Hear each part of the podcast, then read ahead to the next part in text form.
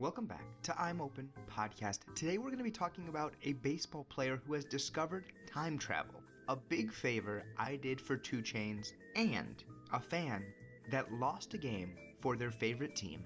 All coming up next on the I'm Open podcast.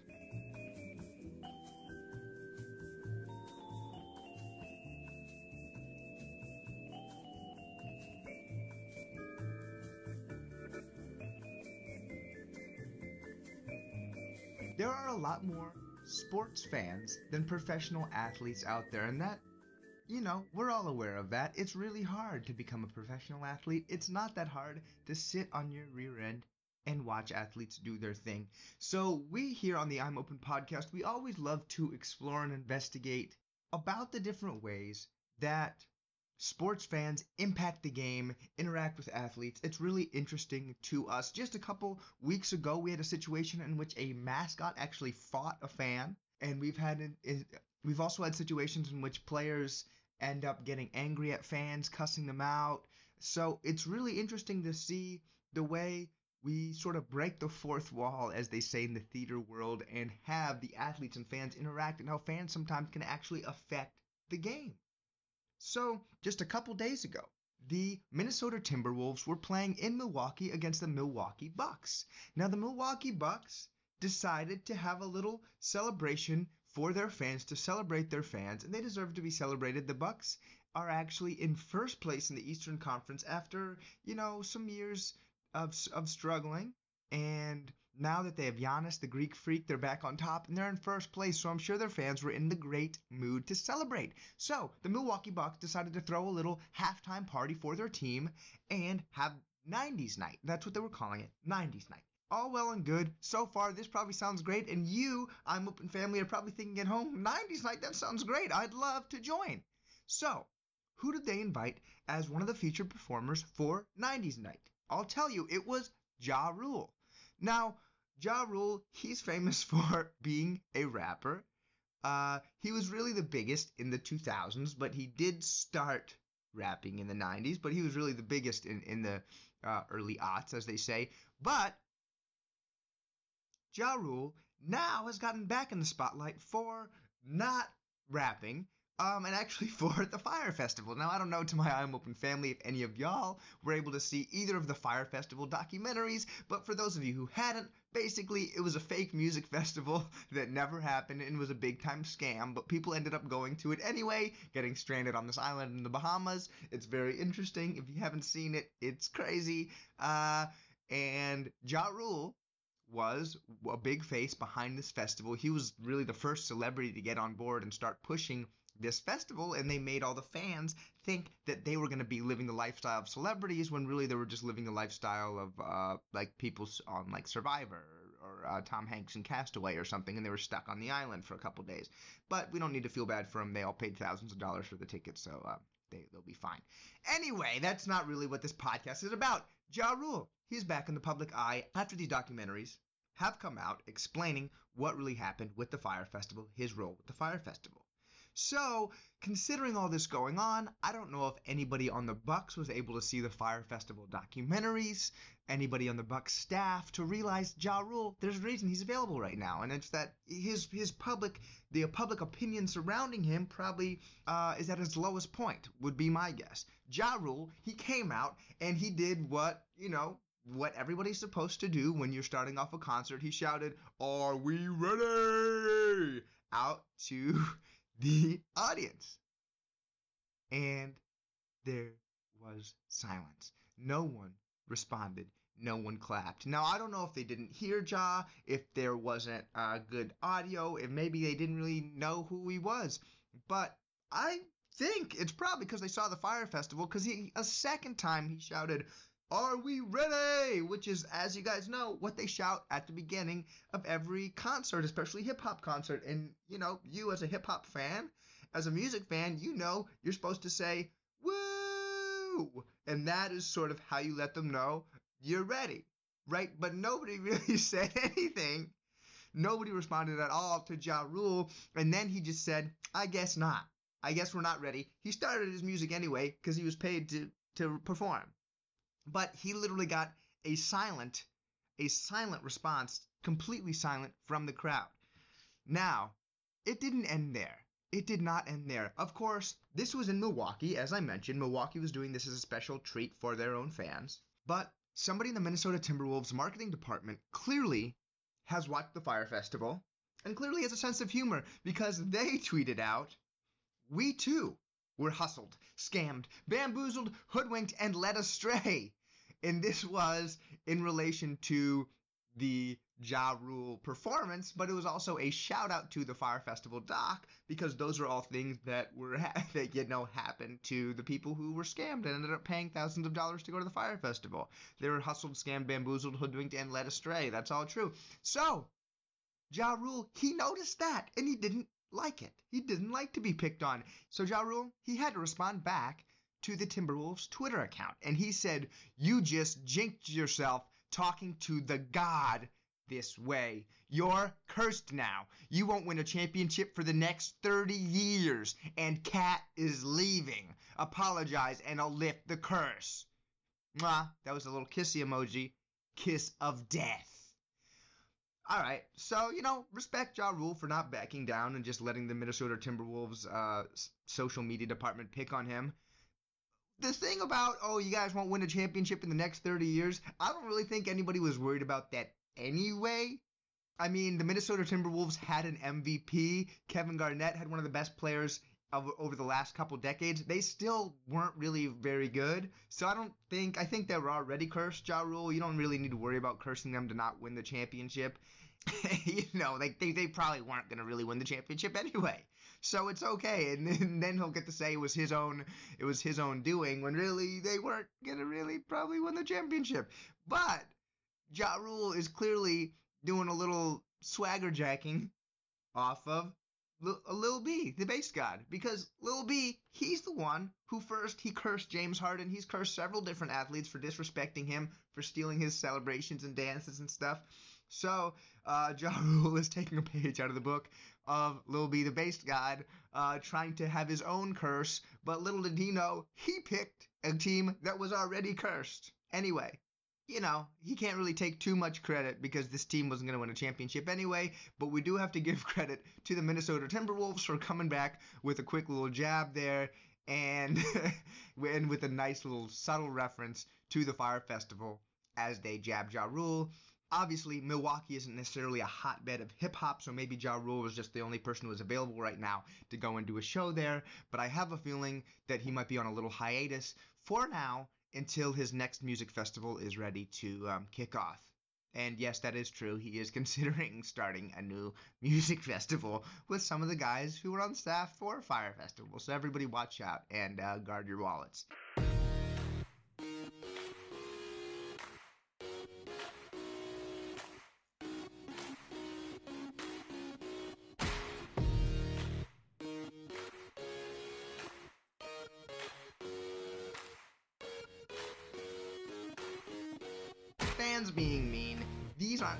Fans being mean. The ones in Milwaukee and the ones in Minnesota, or at least the the um, folks on the Minnesota social media staff who were roasting Ja Rule. Some other fans who've been very mean lately are the Indiana Hoosiers basketball fans. Now, these kids are only in college and they go to the fine uh, Indiana University. You would think that they're all really nice and well mannered kids. Well, maybe they are. But just last week, when they were playing their cross state rival, the Purdue Boilermakers, they were really targeting one specific player on Purdue. His name is Matt Haarms.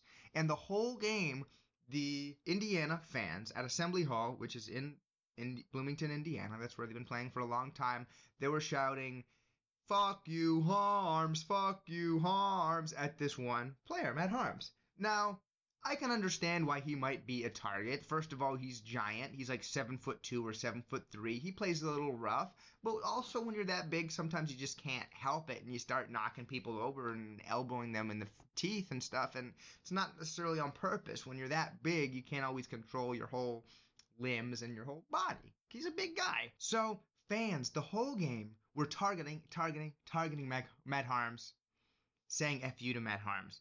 Well, Matt he got his revenge. So maybe Ja Rule can learn a lesson from him. Ja, I mean, he said he got his revenge. Who knows? We'll have to wait 30 years to see if it paid off. But Matt Haarms, he got his revenge right there in the moment because in the final seconds of the game, it was tied 46 to 46. One of his teammates on Purdue missed a shot that would have won the game, but Matt Haarms, being a freaking huge human being, over seven feet tall, got his hand on the ball and tipped it back in to give the Boilermakers the lead and win the game 48 to 46 at the very last moment. So after being beaten down and shouted at and profanely addressed by all these fans, Matt Haarms was able to come back and show them who was boss. Now, the athletic director of Indiana, his name is Fred Glass, and he was a little upset and he was a little disappointed. And he actually wrote an open letter to the students and basketball fans at Indiana. And he said, Dear student basketball fan, thank you so much for attending last night's game against Purdue. Overall, you and your fellow student fans were awesome. You came early and stayed late, cheered hard, and because you are the most knowledgeable fans in college basketball, you knew just when to take it up a notch to help our team try to get a key basket or a key stop. The profane chants directed at a specific Purdue player were not part of your positive contributions. They were embarrassing and unacceptable and reflected poorly on you and Indiana University. Knock off the profane chants and please help those around you to do the same.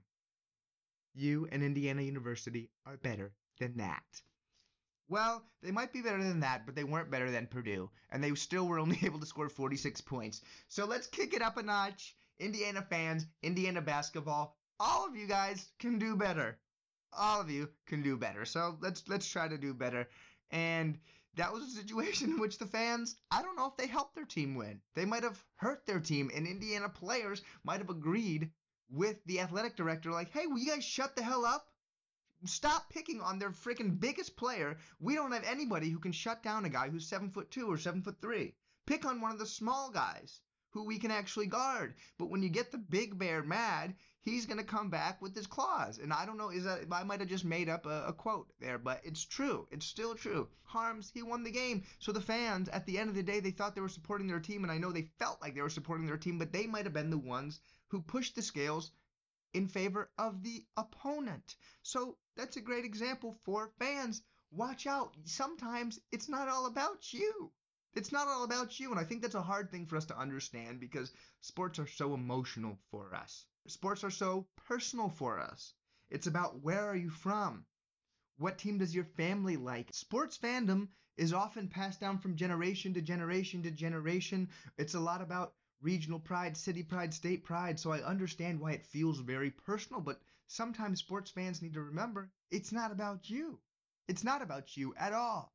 And these fans made it about themselves a little bit too much, made it about how their feelings were hurt or they were mad about what, whatever Matt Haarms had been doing, and they really blew the game for their team. And I think fans around the world need to realize that, not just these fans in Indiana, fans all around the world. We had another situation just recently in Japan with fan with a fan who actually injured one of their favorite players. So this is another example of a situation where you want to be so close to the action that you fuck it all up. So sometimes just sit sit sit down, take a seat, sit down, stay in your seat and enjoy the game. And clap and cheer for your team when they do well. But, you know, that's I think that's the biggest lesson so far that we're getting out of these different stories is sometimes you don't need to be right in the middle of the action and it actually hurts your team. Now, this situation in Japan, this incident, happened with a fellow by the name of Daisuke Matsuzaka. Now, he's a baseball pitcher. He played for a long time in the States. He was one of the biggest names to come out of the Japanese Baseball League. He was a great pitcher, and he played for a while, most notably for the Boston Red Sox when he first came over from Japan. And he was one of these guys playing in Japan who there was so much speculation always about how talented he was and what was going to happen when he finally came over to play in the MLB here in the United States, what he could do, and there was a lot of buzz around him. Well, he had a pretty decent career. He's now 38 years old and he's back playing in his home country of Japan. And at a fan event, one of the fans actually yanked his arm so hard that he has inflammation in his arm. And now he's going to have to rest. He's not going to be able to to throw for the time being. And he's going to have to wait until the inflammation goes down. Now this is another example. He was in spring training in okinawa japan.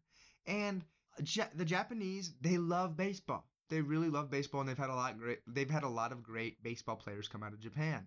And i understand whether you're Japanese, whether you're from Indiana, no matter where you're from, you want to be close to your heroes. You want to be able to touch them, kiss them, what, whatever you want to do to them. I understand, but you have to remember, like these are real people too. They're not like stuffed animals or or Barbie dolls or action figures. They're real humans. And if you yank on their arm, it's a real arm. It's not like a plastic bionic arm. And this guy's 38 years old. Not that that's old, but he's been pitching for a long time. Your arm is your main tool you use when you pitch because you're throwing a ball. And the person yanked his pitching arm so hard he can't even throw, which is do his main job, like yank his foot or something else. Yank his ear if you want to. Don't yank the one body part he uses to do his job. So now, Daisuke, he can't even play. You can't even play. Because a fan was so excited to see him, they yanked his arm now he can't participate in team activities until his arm inflammation goes down. Now it does seem a little odd to me, like how. Not, I don't know. I'm not saying he has to be weak, but it's just weird. Like either the fan was like super super strong, or Daisuke's not that strong to have a fan pull your arm and suddenly you have arm inflammation. I know he has had arm injuries in the past, so maybe something was just aggravated. Um, but I would hope for my athletes to be a little less frail than that. But it's a great example, again, as we discussed with the Purdue situation. Sometimes it's better for fans to stay out of it. I know they just wanted to show Daisuke how much they love him, but don't show him by yanking his arm because things things turn the wrong way.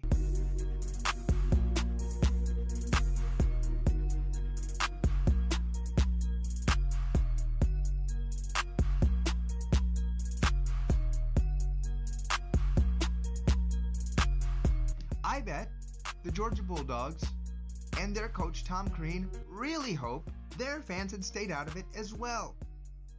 Because just last week, Georgia was playing an SEC basketball matchup against Mississippi State, Bulldog on Bulldog action. Very exciting when two Bulldogs meet. The game was tied up at 67 at the very end of the game, only half a second left. Mississippi State was fouled and went to the free throw line. Now, Quinndary Witherspoon, who's a Mississippi State Bulldog, was at the free throw line. He missed the free throw that would have won the game, but while he was shooting, a fan in the Georgia student section had thrown a little bulldog, stuffed animal, onto the court that distracted him. The referee ruled that this was a technical foul for the fan throwing something on the court to interfere with the game. He gave Quinndary Witherspoon a redo and guess what happened? He hit the shot, and Mississippi State won the game. Can I say it was directly because of the fan? Who knows? Who knows, right? Maybe if the fan had not thrown the stuffed animal in the first place, Quinndary just would have made the shot, and we wouldn't have even been in that situation. But this is another instance where these fans are directly impacting the outcome of the game, like the Matt Haarms situation with Indiana. I mean, the game was tied 67 to 67. I mean, there's a chance that Quinndary could have just missed the shot on his own. But because the fan threw the stuffed animal, they gave him a redo. He made the shot and they won the game. So the Bulldogs literally won the game for the other Bulldogs. They won the game on that. In the game, then the game was over. There was nothing else to do. Half a second left. That's not really enough time to do it to go the full length of the court and score. This is another instance that we keep harping on, we keep hitting on. And it's crazy that all this stuff has just happened in the last few days. But it's just an example about fans, especially for sports fans, especially American sports fans, want to have everything right now, want to have everything right in their hands. And sometimes you don't get to be a part of the action. Sometimes you just watch the action, right? And sometimes there's a reason you're not on the court there's a reason you're not in the game, and it's because you're not good enough. And if you are good enough, then go try out and make the team, and then show them you're good enough. But if you're not in the game, don't try to insert yourself into the game. One little fan probably thought they were funny. They're probably, oh, look at this. I'm going to throw something. Oh, look how funny this is. Well, guess what? Now you're probably hated all around campus because you single handedly blew the game and you single handedly gave an advantage to the other team. Now, look, like I said, yeah, could he have potentially made the shot if the person didn't first throw the stuffed animal? Yeah, it's possible. It's possible. We can't go back and, and revise history and see, but I do know that the fan definitely impacted the outcome of the game, and people were pretty pissed. Imagine if you are one of the athletes playing for the University of Georgia, you're working your tail off. I mean, okay, decently hard. To be fair, Georgia is 1 and 12 at the moment in conference play in the SEC. That means they have one win and 12 losses. So maybe the fans are just like, screw this. We can't do anything to make this team worse. Let's just throw shit on the court, okay? But to be fair, this was a situation that they actually did have a chance to win. Only their second game in conference play. Only their second game. They're having a hard season. So the players must be like, dang, I mean, finally, finally we're in the game. Just one missed free throw and we have a chance to go into overtime and beat a team that nobody thought we could beat. But instead, a fan had to insert themselves into the game and truly change the outcome of the game. So at this point, Georgia Bulldog players just must be feeling like, what else can we do? What else can we really do? And I don't know what the answer is. The fans must be wondering, what can we do to impact our team winning? And the answer is just shut up and stay in your seat. That's my answer. You can't really impact the team winning. You can't. And I hate to break it to you as fans. You can't. We've looked at all these different situations. Has the fan really directly impacted their team winning? It's actually been more often that they've impacted their team losing. It has. Now, look, it's possible you might rattle a player if you're just shouting, shouting, shouting at them. Like, obviously, that's what the Indiana fans thought they were going to do to Matt Haarms. They thought they were going to shake him up, get in his head, and make him sort of discouraged or something. But guess what? These guys are top level athletes. They've been playing in front of huge crowds for years. Even if they're only 18, 19, 20 years old, they've probably been playing in front of huge crowds for a long time. They've been the, some of the best players in the world and in the country since they were, you know, in, in high school, in middle school, probably even elementary school, playing on travel teams, playing on AAU teams. So you're not going to shake these guys. You're not going to shake these guys. And fans who think that they are going to impact the game for their team, you're more likely to impact the game negatively for your team. You are. Look at the situation when the with Georgia with the Bulldogs where a fan was literally called for a technical. A fan was called. A foul was called on the fans. So, fans, that is the way you can support your team. Just be nice to them. That's the best way to support your team. Be nice, cheer, don't throw shit on the court, don't try to run on the court, don't really try to push too hard at the opponents. Don't because it doesn't work out. And I can tell this from a personal perspective. I had my own Matt Haarms type situation a few years ago. I was at a Washington Wizards game against the Oklahoma City Thunder. That was when Kevin Durant was still on the team. Now, Kevin Durant, he got injured in the first half, but the Thunder still crushed the Wizards. And the whole game, the whole game, I was uh, directing my cheers at a fellow by the name of Dion Waiters. And I was and he's not known to be the most rational fellow. He is known to shoot the ball a lot and not pass it very much. So I, every time he got the ball, I was yelling at Dion, shoot the ball, shoot it, shoot it, shoot it, because I thought, you know, the less he passed, the more he shot, I could sort of create a rift in chemistry with the team. Well, guess what? It didn't work out. Dion Waiters dropped about 30 points. He had one of his best games. The Thunder won, even though Kevin Durant didn't play the second half. And I'm not going to say I was the reason the Wizards lost because the Wizards do a real good job of losing either way, but I might have been the reason Dion Waiters popped off and had one of the best games of the season for himself. So, fans, I guess my point is just watch out. Don't poke the beehive because you might get stung.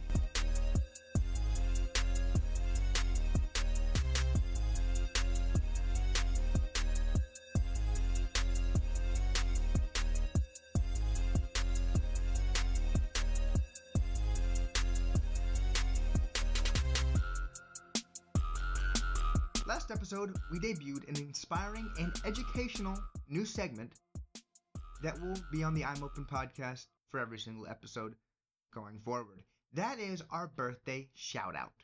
Now, today, we're celebrating and giving a birthday shout out to Bingo Smith. Now, you might be wondering, as I said that, who the hell is Bingo Smith? That sounds more like a cartoon dog or something like that. Well, that's not true. Bingo was a real man who played basketball, and Bingo was his name. Oh, I'm sorry. I, am sorry. I just could not resist that. Now, his his real first name was Robert. Now, why didn't they just go by Bobby Smith?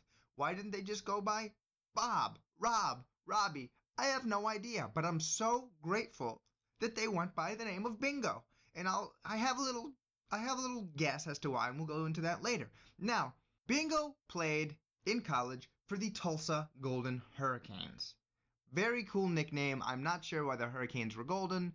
Anyway, Tulsa. That's where he played, in Oklahoma. But there was a problem. There was actually another Bobby Smith on the team. And there was actually a third Bobby Smith on the team. That's right.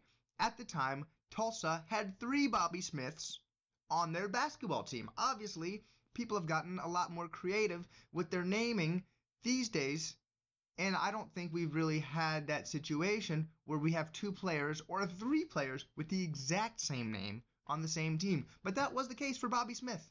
There was three Bobby Smiths on the same team at Tulsa. So Bingo decided to go by Bingo, and that's what his teammates started to call him. Now, I think he was called Bingo because this man was a shooter with a capital shoot. For real, this guy was a long range shooter, so I think when he would bang in buckets from long range, they would be like, Bingo! Or maybe he would say bingo. Either way, that's what I like to imagine, and it is a really good punchline for every time you hit a shot to be like, Bingo! Or other people to shout bingo. I think that's pretty cool, and I think that's a dope nickname. I think we should bring the bingo nickname back I don't know who would really work for. Maybe Bingo Curry because he does shoot from long range. I don't know who could really carry on the Bingo nickname, but I would love to bring back the Bingo. Maybe Bingo Beal, Bradley Beal. He's a long shooter. It's got the b alliteration. Maybe I'll try that out for Brad. But I would love to bring back the Bingo name. We got to bring that one back. It's a great, great basketball nickname, and I love it. Now, Bingo I'm not just choosing and shouting out this man because of his name. He was actually a real baller. He was. He was known as one of the best shooters in the league. He really was a deadeye. Only problem was they had not yet invented the three point shot. So, if Bingo Smith, he was sort of lost to time. Now, not that he was lost. He was a great player. He is now a part of the Ohio Sports Hall of Fame. He's a legendary Cleveland Cavalier. His number seven is actually retired by the Cavaliers. Nobody can wear number seven anymore. He is third all time in games played for the Cavs, fifth in minutes played, sixth in points, right? So this man, top 10 in all these huge categories for the Cleveland Cavaliers. He has scored over 10,000 points as an NBA player. But Bingo he retired in 1980. The three point line was not instituted into the game of basketball in the NBA until 1984. So Bingo just missed, just missed a great opportunity. Now, he had a pretty decently long career. He started in 1969 and he played until 1980. So I'm not saying he retired too soon, but it's just a situation where if Bingo just maybe would have been born 10 years later, he could have been banging threes left and right, and then he really could have been shouting bingo. But unfortunately, even though he was shooting from long range from an area that a lot of those would have been three point shots, there was no three point line at the time, so that was something he never got to benefit from. So imagine how many more points Bingo could have added to his total of over 10,000 if there was a three point line when he played. And just imagine how many more emphatic bingos would have been cheered as he hit that home.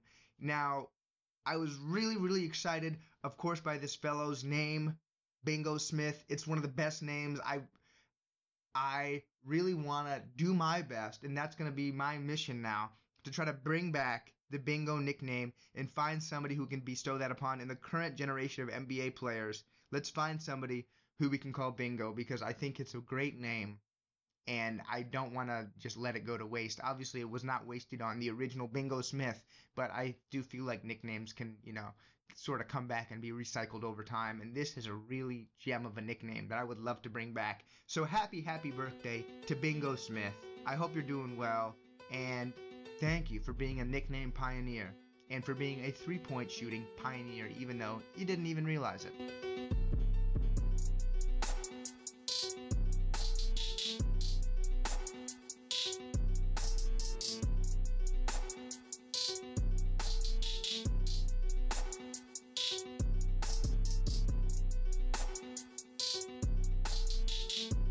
Happened with Papa John's, it happened with the Super Bowl. Time and time again, the I'm Open podcast has spurred outrage among the I'm Open family that has quickly spread like wildfire throughout the society and throughout the world. And is it all of our credit? No. But is it mostly our credit? Yes. I would say yes. Just last episode, we were discussing 2 Chainz he really, really wanted to be a part of the All Star game, but he didn't get invited. So we, I'm Open Podcast, we decided to throw our own celebrity All Star game. And it was awesome. We had a really great lineup of participants from Jeff Bezos to the person who played the voice of Finding Nemo. Of course, 2 Chainz was there as well. We had a great squad. But the NBA, they realized they realized they had made a mistake, and once they saw that a much doper and funner and way cooler, buzzier, stylish, all of the above all star celebrity game was about to go down, they quickly retraced their steps and tried to fix their issue. So, what did they do? They invited 2 Chainz at the very last minute to participate in the NBA All Star festivities because they were scared. The NBA was scared that I'm Open Podcast all Star weekend was going to surpass NBA All Star weekend. So touche, NBA, touche. Because you've got us this time, but, you know, secretly, that's just what we were going for all along. We were just trying to get our buddy 2 Chainz included because he was feeling sad. And we don't like to have our friends feeling sad. We don't really like to have anybody feeling sad. That's part of the, the goal of this show as, as best as we can. So 2 Chainz was invited at the very last minute to participate in the NBA celebrity. Well, he wasn't directly a part of the celebrity game, but they had a special sort of pop a shot contest that included uh, Shaq, Quavo from Migos, and Kenny Smith, who's also you know one of the TNT commentators with Shaq, and 2 Chainz. So you're welcome, America. You're welcome, NBA, and you're welcome, 2 Chainz. That we really caused this uproar, and we brought 2 Chainz to the NBA All Star Game. You're welcome. We just we try to do what we can here to make the world a better place. Someone else who was at NBA All Star Weekend, Dennis Smith Jr. Now Dennis was there in order to defend his title as Slam Dunk Contest champion, which he won last year. And he came back this year to defend that title. He had some competitors, and the dunk contest, it's usually one of the most anticipated moments of All Star Weekend. It's a lot of fun.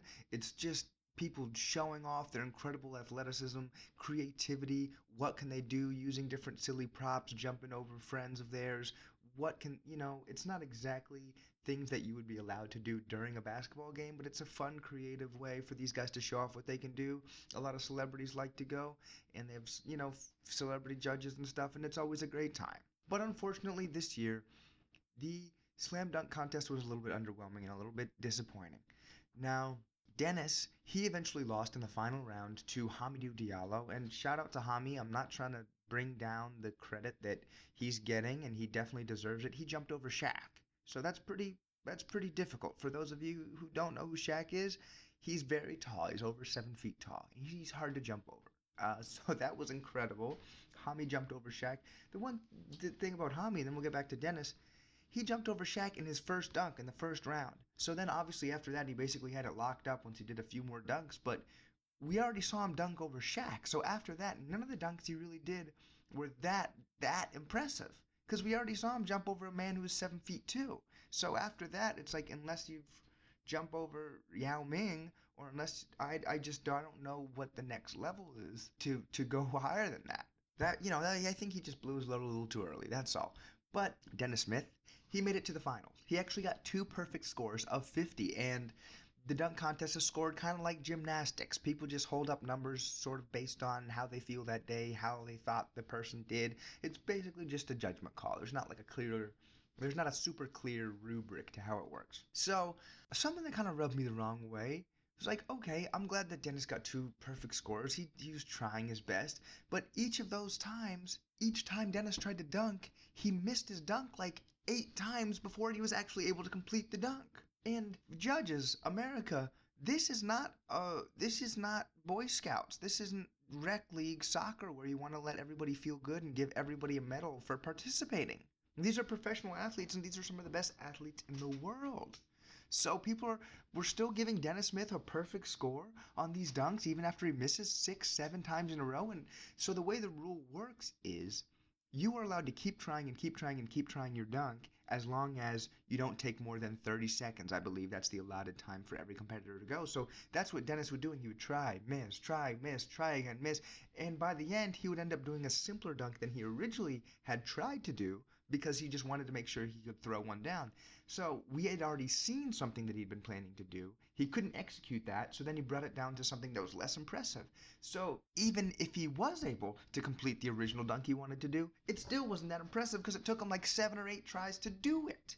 Okay, so I was looking on the internet because I wanted to show my I'm Open family as I always do, the truth behind the story. I wanted to show all these failed dunks by Dennis Smith and make a funny meme or joke about it. Guess what? The only things I could find on the internet were just showing Dennis Smith's completed dunks. They didn't show the dozens of times that he missed the dunks, dropped the ball, couldn't get it to go through the hoop, didn't even throw it, try to throw it down, and just pulled the ball down before he had a chance to dunk it. Like, are we trying to protect this man's ego? Because he plays in the NBA on a world stage, on ESPN, on ABC, on TNT.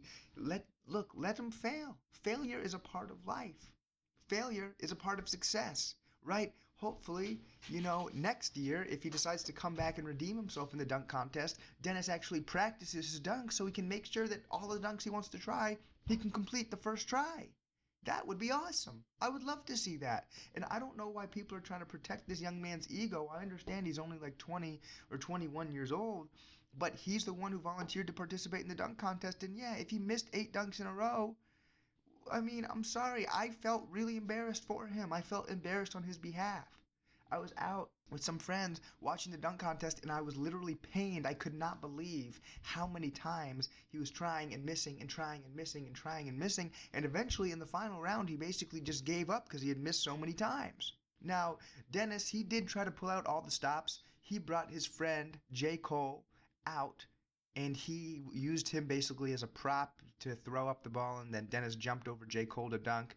That's cool. I mean, J. Cole's from North Carolina. They were having the All Star game in Charlotte. Dennis Smith is also from North Carolina. He wore J. Cole's high school uniform to do his dunk, so it's all the synergy North Carolina love. That's awesome. But J. Cole's hot right now. He just dropped a great album, and now I'm thinking about him with Dennis Smith missing like 11 dunks in a row. Okay, don't bring J. Cole down with the, with that mess. I know you guys are friends, and I'm sure J. Cole was just happy to go down and support him. But Hami, your competitor, Hami Diallo, already jumped over Shaq. So it's cool that you jumped over J. Cole. Obviously, J. Cole has way more platinum singles than Shaq does, but Shaq is way bigger than J. Cole. It's way more impressive to jump over J. Cole. Maybe if you'd gotten like the entire cast of NSYNC or, or the Spice Girls or something and jumped over all five of them, jumped over all of Maroon 5 or something, I mean, or the whole Wu Tang clan, that would have been more. I mean, I'm not saying that they're cooler than J. Cole. I'm just saying one J. Cole versus one Shaq. Like, obviously, it's cooler to jump over Shaq, even though J. Cole is like a big name in culture, society right now. He's still not taller than Shaq. So it's just not, it's cool. It's cool, but it's just not that impressive. It isn't. And I just think these guys are taking it a little too easy. Maybe they didn't practice their dunks. I mean, in the first round, John Collins, he did this thing where he jumped over like a styrofoam plane. I mean, it worked, but he like kicked off half the plane when he jumped over it, and it. I mean, it was okay. It was just kind of corny to me. He wore this whole hat to do it, and then he didn't even do any sort of special dunk. He just jumped over the model plane, and then he didn't even jump all the way over it. He like kicked part of it, and he like broke it. I just think, I mean, I'm glad these guys are trying to come up with props, bringing out famous people like J. Cole and Shaq to dunk over, but like, let's actually complete our dunks and let's practice and make sure we can do it. So I have a great idea that I think can fix the dunk contest and actually put a little fire under these guys' asses to actually perform at the highest level at the dunk contest. The first problem, obviously, is that a lot of our best players, a lot of the most recognizable faces who we would love to see in the dunk contest don't participate. LeBron James, Russell Westbrook, Kevin Durant, Anthony Davis, Giannis Antetokounmpo, a lot of the biggest names in the NBA who we would love to see participate in the dunk contest don't. So that's up to them. We can't force them to do anything they don't want to do. And if they don't want to participate, they shouldn't. But it is harder to drum up interest in the dunk contest when it's a lot of guys like Miles Bridges, Hamidou Diallo, Dennis Smith, who I have heard of because I am addicted to basketball, but many of you guys probably haven't heard of. So it's kind of harder to drum up. I with the friends I was watching with, I literally had to tell them who each of the people were who were dunking. So that is, you know, that makes it hard. It's hard to watch a show when you don't know the characters. But I think one way we can drum up more interest. This is supposed to be to figure out who is the best dunker in the whole world. So maybe we should open this up to people who aren't just in the NBA.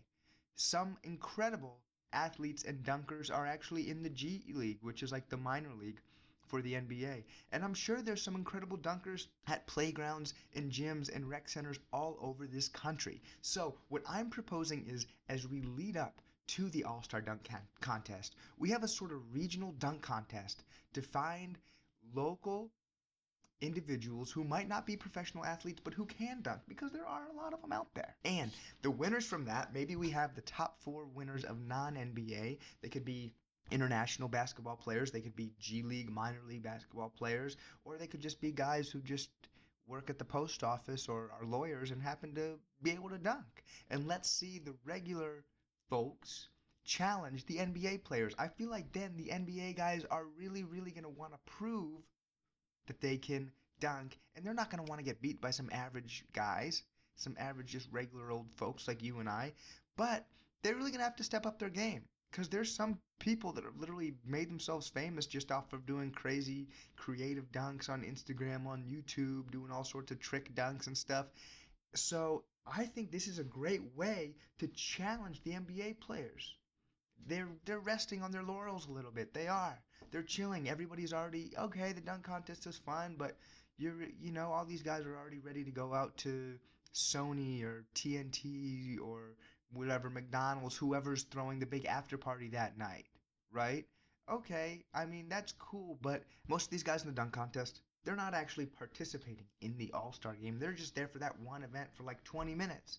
Okay, so they're just glad they got invited so they can go hang and mingle and mix and go to all these big parties and get their photo taken. All right, that's great. But let's actually challenge these guys. And I don't think they would be very happy about getting beat by some regular old guys who are not in the NBA. So I would absolutely love to see that. I think that's the way to fix the dunk contest. And I think that's what we need to do next year and going forward. Let's start out with regional tryouts like American Idol, where they go from city to city. We'll send whatever Charles Barkley around in a trailer from city to city watching people dunk. He can pick one person from each city, and then people could be representing, cheering for people from their city as they challenge NBA players and see if any of these regular average Joes can knock off any of these superstar athletes. I think that would be an awesome way to fix the dunk contest so it doesn't just feel like everybody's getting an award just for participation because Dennis missing first, second, third, eventually he was missing six or seven dunks in a row.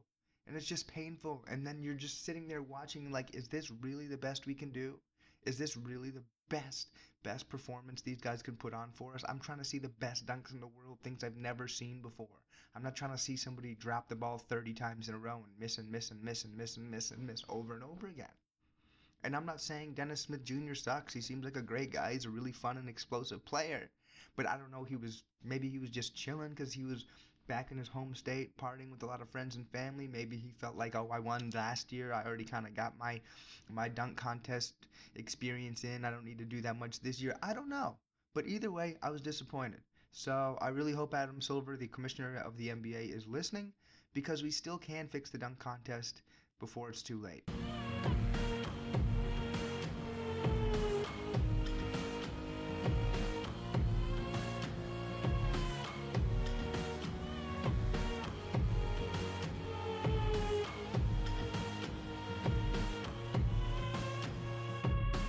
Somebody else who tried so many different times and it didn't really work out was a fellow by the name of Ben DeArmond. Now, you've probably never heard of Ben, and I had neither until just last week.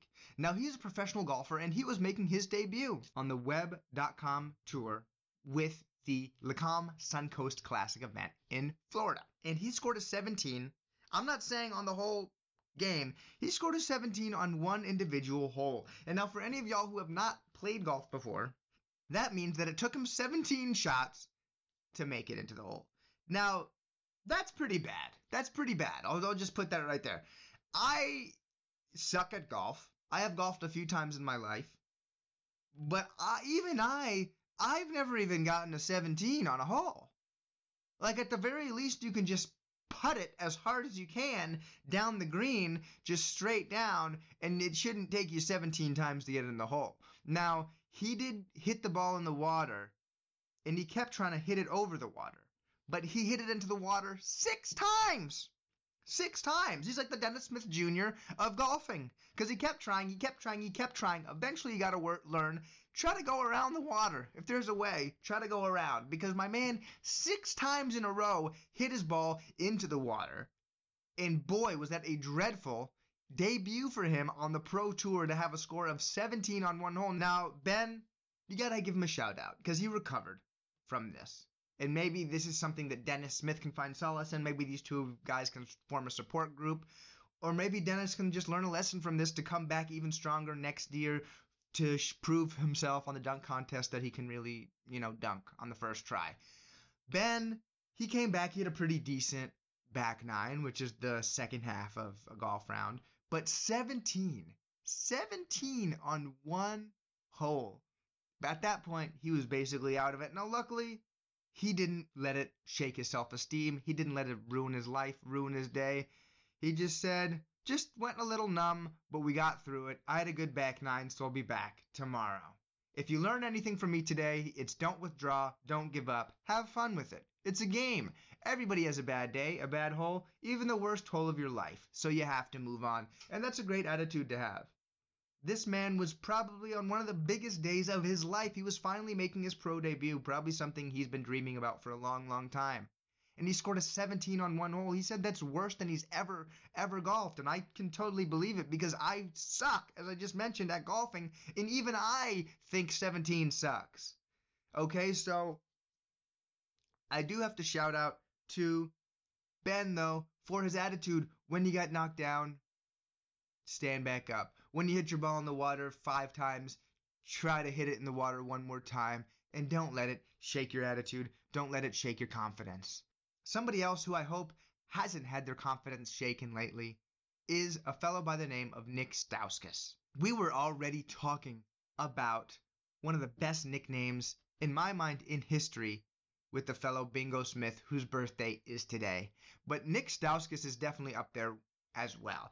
His nickname is Sauce Castillo, and this just came with such a beautiful technological accident where there was closed captioning on the TV as he was playing, and the closed captioning interpreted the name Nick Stauskas as Sauce Castillo. So since then, obviously that was something that people latched onto because it was hilarious. And his nickname is Sauce Castillo. And hopefully, Nick Stauskas still has the sauce and isn't too shut down by what's happened to him last week. Within a span of only one week, Nick Stauskas was traded three separate times. First, he was a member of the Portland Trailblazers which he, he started off the season in Portland and he's been playing with them all season. They traded him to the Cleveland Cavaliers for Rodney Hood. He never even played in a game with Cleveland. He was only there for two days. soon enough, they, they traded him to the Houston Rockets. But he didn't even have time to have some brisket or cornbread because Houston turned right around and traded him to the Indiana Pacers. The Indiana Pacers, they didn't even give Nick a uniform or a locker because they immediately cut him and said, no thanks, we don't want you on the team. And finally, the Cleveland Cavaliers, who originally had traded for Nick from the Portland Trailblazers at the beginning of the week, decided to go and re sign Nick and bring him back on the team. So the moral of the story is Nick, don't, you know, he didn't get his head down. He was on four teams in one week. But finally, he found a team that wanted him, and he looks like he's going to stick for the rest of the season. But geez, I mean, getting cut, getting traded, it's like getting dumped or getting fired. It hurts. It hurts your feelings. They always say it's not personal sports, it's just a business. It's just a business. Okay, but you know, you're the one who got traded, so you personally did get traded. And it's not like these are just assets. They are people. It's not like it's just a product. These are people. Why did you get traded? It's probably because you weren't playing well. Your team didn't think you had a lot of potential. Your team didn't think you fit with them chemistry wise. Your team didn't really believe in you at the end of the day. So he had that happen three consecutive times in one week, but luckily for Nick, he was still able to latch on with the team at the end. And it was actually one of the teams that had traded him away, the Cleveland Cavaliers. They originally traded for him and then got him back. So I think this is just a great lesson in life, and this goes ties back into the story with Ben DeArmond. If if you fail, if you have trouble, try again, try again, and don't get down on yourself. I mean, man, oh man, I know I you know failure is something that for me is really intimidating and scary as I think it is for a lot of people. Rejection sucks. It sucks being rejected. It sucks getting told you're not good enough. But Nick, he had that happen to him 3 times with just in within a span of a couple days and he's having to move to a new city, discuss with his, you know, family where are we moving to, with his significant other, where are we moving to? You know, where are we going to live? Where are we going to stay? And he had to do this over and over and over again from Portland to Cleveland to Houston to Indiana. Not, it's not like he was just moving around the corner. He was moving to like different cities hundreds and hundreds of miles away. And he kept getting tossed around and traded around like a rag doll. And yeah, that is just part of the business of sports. Guys can get traded. You know, their contracts can get traded. It's not really up to them. And if somebody wants to trade you, if somebody wants to cut you, that's up to that team and that's really not up to you as a player and that's one of the hard things about sports that's one of the things that i think makes the life of an athlete really difficult is you at the end of the day don't have agency over where you go and that's why in situations like with LeBron James or with Kevin Durant where they end up choosing hey I want to go to Miami or hey I want to go to Los Angeles or hey I want to go to San Francisco these are unique moments in which an NBA player or a professional athlete for that matter actually has a choice as to where they play. Because for the vast, vast majority of the time, these guys have no choice whatsoever. And they're just getting shipped around left and right like a package in FedEx. That's why it helps you understand when something like this happens to Nick Stauskas, why it's so important for when players do have these limited windows to actually exert their agency and choose where they want to play, where they want to live. That it's important for them to do so because there's there's a few stories like that with Kevin Durant or with LeBron James, and everybody gets their panties in a bunch about that and starts burning uniforms and crying and hating these people for life or trying to be mean to them on Instagram or whatever. But there's far, far, far more situations and instances like this one with Nick Stauskas, where a player has no choice where he goes. The guy's not making 20 or 30 million dollars a year and he's just getting shipped around from team to team to team to team. And nobody seems to be mad at their teams. I don't hear Portland Trailblazer fans or Houston Rocket fans or Indiana Pacer fans being mad about the way their team was treating this player. And I understand they don't really care. They didn't really build a relationship as a fan to athlete relationship with Stauskas he was because he was barely on their team. But it just goes to show fans are much more willing often to criticize athletes for moving around, but they're not as willing to criticize teams for just basically treating these athletes like goods rather than human beings. So, Nick, I hope your ego is not too bruised and battered after all of this that's going on. I hope you're still confident enough to rock your Sauce Castillo nickname, and I hope you still got a little bit of sauce, even after it's been shipped left and right all over the country. And I hope the sauce, I hope they really had those nice packages with maybe um dry ice or maybe a nice cooler bag to ship the, to make sure the sauce didn't spoil as it was shipped left and right all over the country. And I hope Nick has a good rest of his season after was, I'm sure, a very traumatizing and hard week that probably made him wonder does anybody really want me? Does anybody really think I'm good at basketball? We've all felt like that. We've all been rejected before. We've all worried that we weren't good enough before. So I think we can all relate to Nick. Hopefully, he has a great rest of his season and keeps his head up.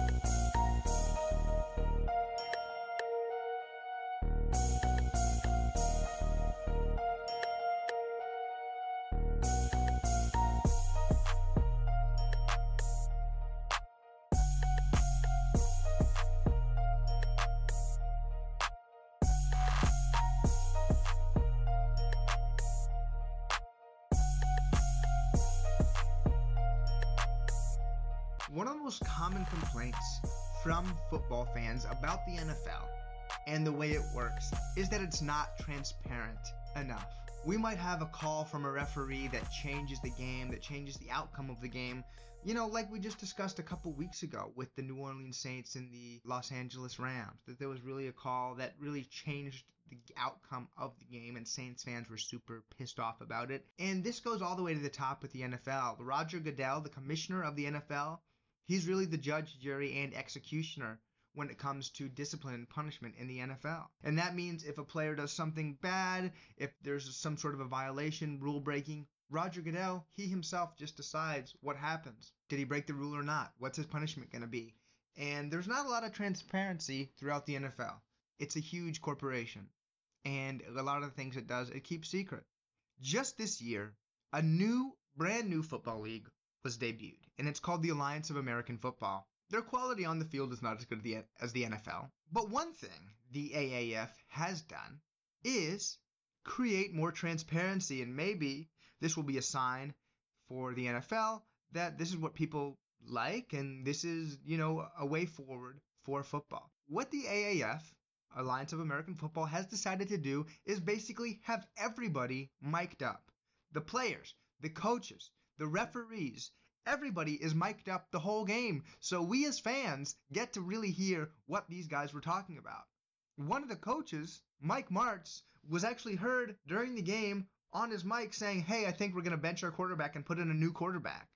So you can hear that whole process before he even benched his quarterback. You could hear that he was thinking about it, processing it, and the fan can kind of go through the process. Okay, well, if the quarterback doesn't play well this series, this next time he has the ball, then we're going to go with the bench. We're going to go with the backup.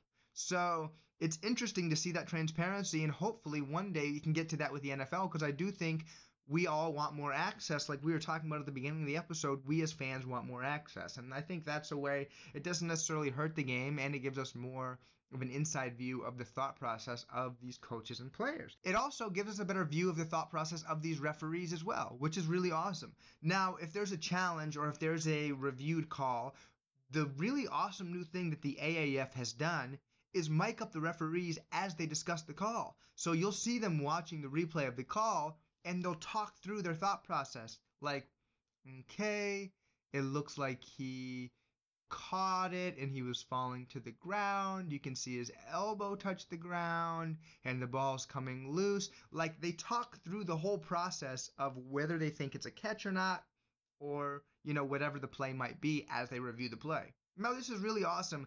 I love this transparency. It's really cool to see the thought process of a referee or a coach or a player as they work through the game because there's a lot of mental situations, there's a lot of thought that goes into football or any sport. There's a lot of strategy. And I think this is an awesome, even though the AAF is not going to surpass the NFL, it's not going to surpass the NBA but it's exciting these new different innovations and sometimes when you're a smaller fish in a bigger pond you have to take risks like miking everybody up to create some buzz around your product. So i absolutely love this. I think this is great that the american alliance excuse me the, the alliance of american football has decided to basically mic every up everybody up And it's given us a really awesome insight that the NFL doesn't give us. So hopefully, eventually, NFL fans will be clamoring to have everybody mic'd up as well. And this could be a really awesome way for us to see what referees go through. It's really hard to be a referee. And I mentioned this last, uh, you know, when we were talking about this last. It is really hard to be a referee.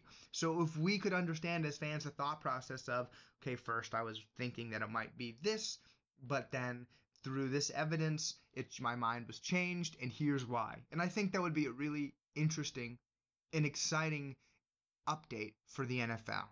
Some other evidence that has recently come out is maybe a little bit too transparent for the NFL's liking. And this is in regards to New England Patriots owner Robert Kraft. Now, this is a situation like we were just talking about. We'll have to see Roger Goodell. He's the judge, he's the jury, he's the executioner. We'll see what he decides to do with Robert Kraft. But we've just had evidence come out that Robert Kraft was actually a client at a quote unquote massage parlor in Florida called the Orchids of Asia Day Spa. Now, he went there many a time, and the special thing about this massage parlor is that they were giving special massages um, to, you know, special massages. You know what I'm talking about. Special sensual massages. Robert Kraft he had been going there, I think, several times. And most recently, he actually went to this special massage parlor on the same day that the New England Patriots played against the Kansas City Chiefs in the AFC Championship game. There is video of Mr. Kraft arriving at the Orchids of Asia Day Spa at 11 a.m. There's also video footage of him in the spa receiving special uh, massage well, not quite massage, but special acts as he was there, and he was out by 11:15. So he's not quite as quick as Quick Rick uh, Pitino, but he's still pretty dang quick. And hey, not bad for a 77 year old. And he was then in Kansas City in time for the kickoff for the Patriots game against the Kansas City Chiefs. Now, I understand that this might have been a very stressful day and time for Mr. Kraft, but let's be honest. How stressed can you really be? You own a football team. It's not like you lose the team if the team doesn't win the Super Bowl. You still get to be really rich and you still get to own the team. Okay, so the fact that this was the same day as the AFC Championship game makes it seem like, yeah, this probably wasn't the only time. It probably wasn't the only time. And if you're wealthy enough to literally fly somewhere just to get a little special massage, I mean, I don't know if they have places like this in Kansas City or in Boston where Mr. Kraft, you know, lives and has the Patriots. But the fact that he flew to Florida, got his own little special massage, and then flew to Kansas City makes it seem like he'd probably been there before. Makes it seem like this probably wasn't just like a one time random thing, like, oh, I found this on Yelp, but I decided to pop in. So the FBI actually had a sting operation on this special spa because they had suspected that some stuff was going on that was, you know, outside of the law. And it turned out that it was true. Bob Kraft, he's not the only one who was a part of this sting operation. He's not the only name who's been out there and he's not the only person who was caught, but he is the only one who's the owner of the Patriots and he's the only one who's, you know, really fa- super famous. So that's the reason he's taking a big brunt of this. I think it just goes to the suspicion a lot of people have. You know, when they say the Patriot way, I think they might mean cheating. In my opinion, this is cheating. Robert Kraft, he's not married, but he does have a girlfriend who he's been with for a while. And honestly, the kind of sad thing about this whole situation is I'm not super surprised. We've seen the we've seen the Patriots, you know, cheat before. We've seen them deflate balls. We've seen them film other teams during practice. We've seen them, you know, have a trainer who it seemed like was giving out uh, performance enhancing drugs to the players, including the Super Bowl MVP, as we just discussed last uh, episode. And now we've seen him cheating on his girlfriend. But it, sadly, it wasn't a huge surprise because Robert Kraft, he's been out. He was out trying to like twerk with Cardi B. He was just a couple weeks ago. He's been wearing a chains and stuff all over the place. I know he's sort of having like a three quarter life crisis and he loves the fact that, you know, being a sports owner, being the owner of the Patriots, give him the access to hang with these young, you know, pot people. But he was getting a little too obsessed with sort of hip hop culture, and it was a little weird. Like, we can all appreciate hip hop culture, but when you're a 77 year old white man and then you just suddenly out of nowhere, like, start showing up at every Meek Mill concert, when it's like, I don't know, nobody had known him to be like a lifelong rap fan or hip hop head or anything like that. And now suddenly he's like twerking on stage with Cardi B. And he's also friends with Donald Trump. And we know that Donald Trump liked to go to his own weird uh, sex parties in Florida as well, even though obviously, um, anyway, well, that's a different story. But sadly, we weren't super surprised by the Robert Kraft situation. We'll see how that plays out, and we'll see what Roger Goodell decides to do. Now, somebody who I'm sure is hoping that the Patriots face some sort of punishment for this, though it's unclear. Obviously, this isn't a football violation. This is just more like a legal violation. But the Buffalo Bills, they have to lose to the Patriots every single year because they're in their division, and it doesn't really usually end very well for, for Buffalo. As I just mentioned, Buffalo last year just drafted Josh Allen to be their quarterback, and he had a decent season. Um, but before the season even started, Jalen Ramsey, who was featured in GQ. He had an interview and an article and a photo shoot in GQ. They asked him about all the different quarterbacks in the league, and he basically went through almost every single quarterback saying, he's trash, he's trash, he's trash, he's trash, he's soft, he's dumb. Basically, talking about all the quarterbacks who he didn't think were good. This is what he said. This was back August, and this is what he said about Allen. He said, I think Allen is trash. I don't care what nobody says. He's trash, and it's going to show too. That's a stupid draft pick to me. We play him this year, and I'm excited as hell. I hope he's their starting quarterback. Now, those are big words. He said he was trash. Now, ironically, when the two teams played in person, the Buffalo Bills actually won, and Allen had a good game. Now, he had two touchdowns, one of them running, one of them throwing, and the Buffalo Bills had one of their few wins of the season, and they beat the Jacksonville Jaguars. So you might think, wow, Josh Allen proved it. Josh Allen proved to Jalen Ramsey that he's not trash. He's actually really good. And a fan actually got an autograph of Josh Allen flexing, and he asked him to sign with a note to Jalen Ramsey. So he signed his name, Josh Allen, and he said, "Hey Ramsey, am I still trash?" Question mark. Hashtag Bills Mafia. We all know the way the internet works. Things spread like wildfire that you might think not everybody's going to see. This whole statement and this whole signature made it back to Jalen Ramsey, and he basically responded, Yes, you are still trash. So, just because Josh Allen was able to beat the Jaguars, I guess Jalen Ramsey didn't really have his mind changed, and he still does think Josh Allen is trash. He didn't really prove it to him uh, by by beating him in person. Maybe he'll have to beat him again this year. But um, there was just a little jab back and forth. And obviously, this might be a new rivalry in the NFL. People are complaining about how these teams aren't really rivals like they used to. This might be a brand new rivalry we didn't even expect because Lord knows the Bills and Patriots aren't really real rivals because the Patriots just whoop them every year. So maybe their new rival is going to be the Jacksonville Jaguars. And we really hope that these two teams get matched up again next year so we can keep exploring and keep watching the growing rivalry between Josh Allen and Jalen Ramsey, who both think each other are trash, I guess. Now, while we're talking about the NFL, we have to give a special shout out to Colin Kaepernick, the one and only. Kaepernick, as we all know, started protesting during the national anthem of football games by kneeling. And this was not a way to disrespect the flag. He actually spoke to a veteran, and a veteran gave him this idea for a good way to honor the troops because that's what troops actually do to honor their fallen brothers and sisters. So it was actually a veteran who gave Kaepernick this idea of kneeling during the uh, national anthem. And it's not protesting the national anthem for people who don't understand that. It's protesting the inequality that's still so strong in this country. And Kaepernick, after a legal battle, after not being signed by any NFL team, has received a settlement from the NFL. Now, this is a huge victory. This doesn't mean he's scared to go to court. This means the NFL is scared to go to court. Now, we don't know exactly how much Kaepernick made off this settlement, but the NFL, now each team is valued, you know, on a singular basis. So each team is estimated to be an average value of over $2 billion. So when you add that up, there's 32 teams. The NFL is probably worth at least $70 billion as a total conglomeration.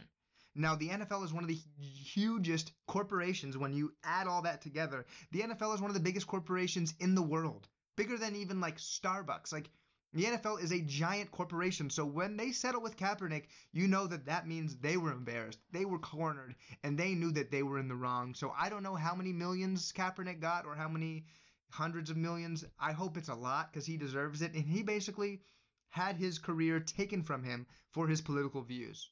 Now, hypothetically, this is a country that supports free speech, but obviously the 32 owners of the NFL did not feel strongly about that part of the Constitution because none of them were willing to hire Colin Kaepernick. None of them were willing to employ Colin Kaepernick, even though there's terrible quarterbacks all around the league, like Eli Manning and Blake Bortles. And those are actually starting quarterbacks, those aren't even backups. Those are starting quarterbacks. So I think this is a huge victory for Colin Kaepernick, and this proves when people settle outside of court, that proves that they are caught and they are willing to pay to not have this information about themselves released to the public. So, congratulations to Colin Kaepernick for this settlement.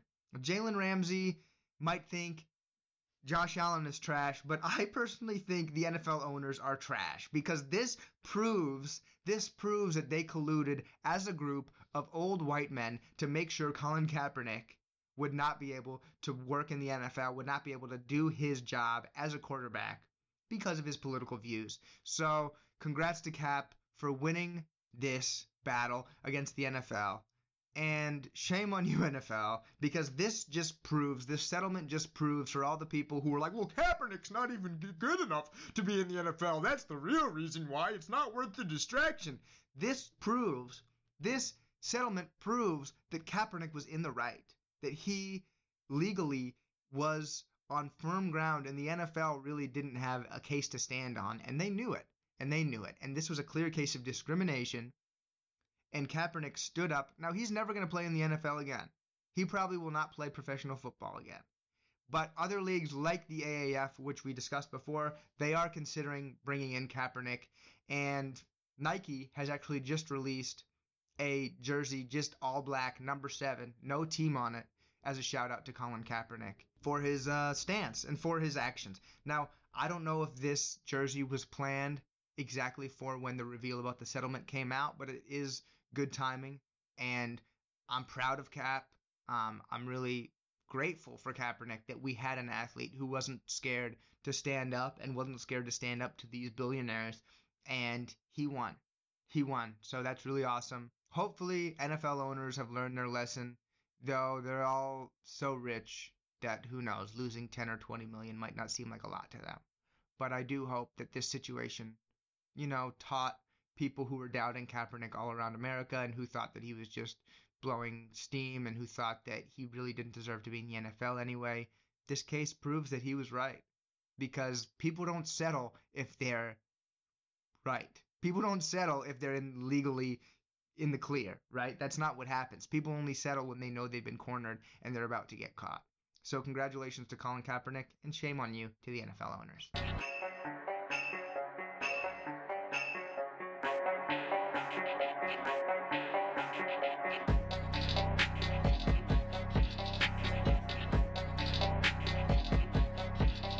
There's something that we do every single episode of the I'm Open podcast, and we can't leave our show without recognizing our mask off performer of the week. This award or recognition goes to someone who has revealed something new about themselves and taken their mask off this week. Doesn't have to be good, doesn't have to be bad. It's just something interesting that stood out to us about someone who has revealed something new about themselves this week. This segment is dedicated to and inspired by Future. Thank you so much, Future, for blessing us with your talents. Mask on, fuck it, mask on, mask, mask on, fuck it, mask on. Mask. This week, our mask off performer is Brady Feigl. Or I should really say, our mask off performers are Brady Feigl. And you might be wondering, David, Do you understand how grammar works? Do you understand the difference between plural and singular? And I would tell you, yes, I do. And that's because there is more than one Brady Feigl, and they both play baseball. They both happen to be six foot four. They both have red chin beards. They both wear the exact same glasses. Now, this all came out just last year when somebody realized, I don't know what took them so long, there's two Brady Feigls. Both of them play minor league baseball. One of them uh, in the minor league system of the Oakland A's, the other one in the minor league system for the Texas Rangers. Both of them have a first name Brady. Both of them have the last name Feigl. If you look at their photo, and I will post this on our Instagram, I'm open underscore pod, so you can see it, they look exactly the same. They're both the same height, like I mentioned. They're both pitchers.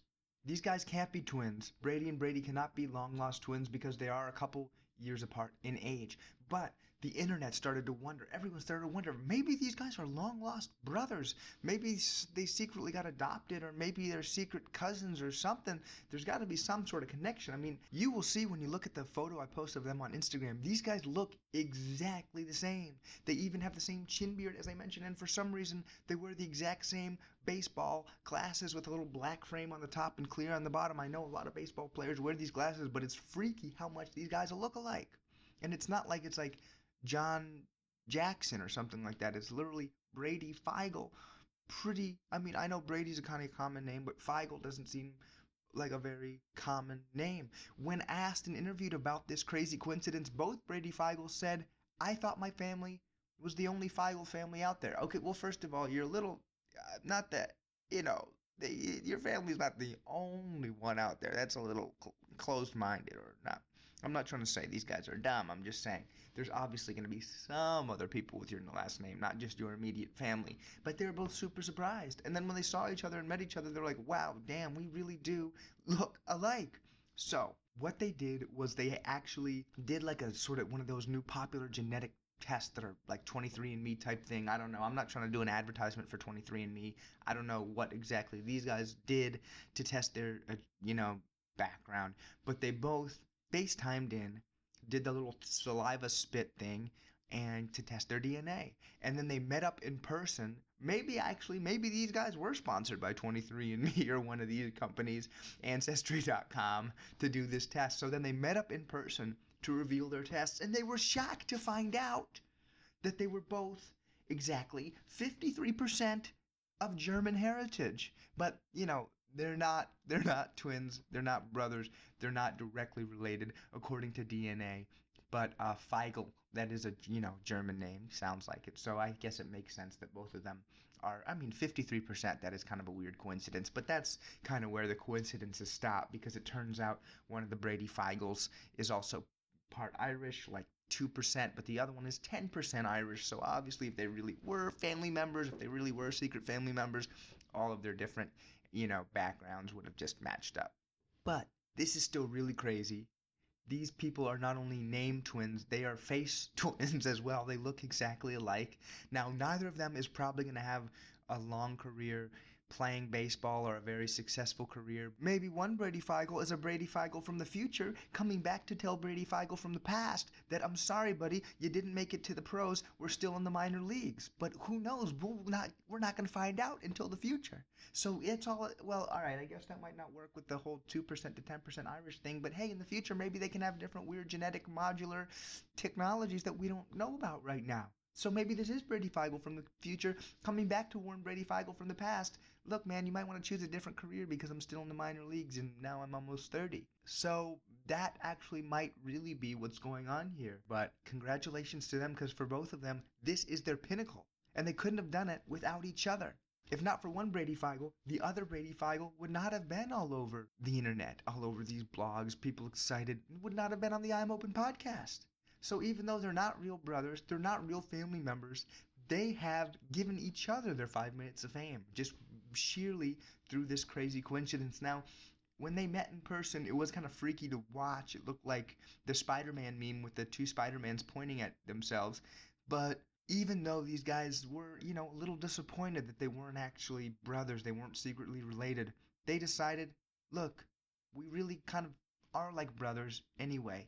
So these guys were able to create this bond over both being named Brady Feigl, both being gingers with chin beards and glasses who play baseball and are pitchers. And I'm sure now they're going to have a relationship. And actually, one Brady Feigl even said ever since that happened, everyone has always been asking him, hey, how's the other Brady Feigl? How's the other Brady Feigl? Now, we first found out that there were two Brady Feigls about a year ago. I mean, at least you know, I first found out. I don't know how long these guys knew, but we just had the DNA test results come out last week. So I don't know if it, I don't know if I should be disappointed that these guys aren't secretly like long lost brothers or something. I guess that might be cool. But I think in a way it's kind of cooler that they're not brothers, that they're just two random guys, happen to have the same name, and now they have this sort of bond, just coincidental bond for life, where they're gonna know they're the two Brady Feigls, and people are gonna keep asking them about the other Brady Feigl and getting them confused. And I think that's pretty awesome. So congratulations to both Brady Feigls for being recognized as our Mask Off Performers of the Week. And we're making history as we always do on the I'm Open podcast. The first time we've had two Mask Off performers with the same name in one week. So that's pretty awesome. Thanks again for listening to the I'm Open podcast. We hope you had just as much fun as we did. Don't forget to subscribe, give us a rating, and tell your friends to listen to this show. And remember, you can follow us on Instagram at I'm Open underscore pod for hilarious and one of a kind sports content coming at you all the time. Everyone, have a great night and don't forget to stay open.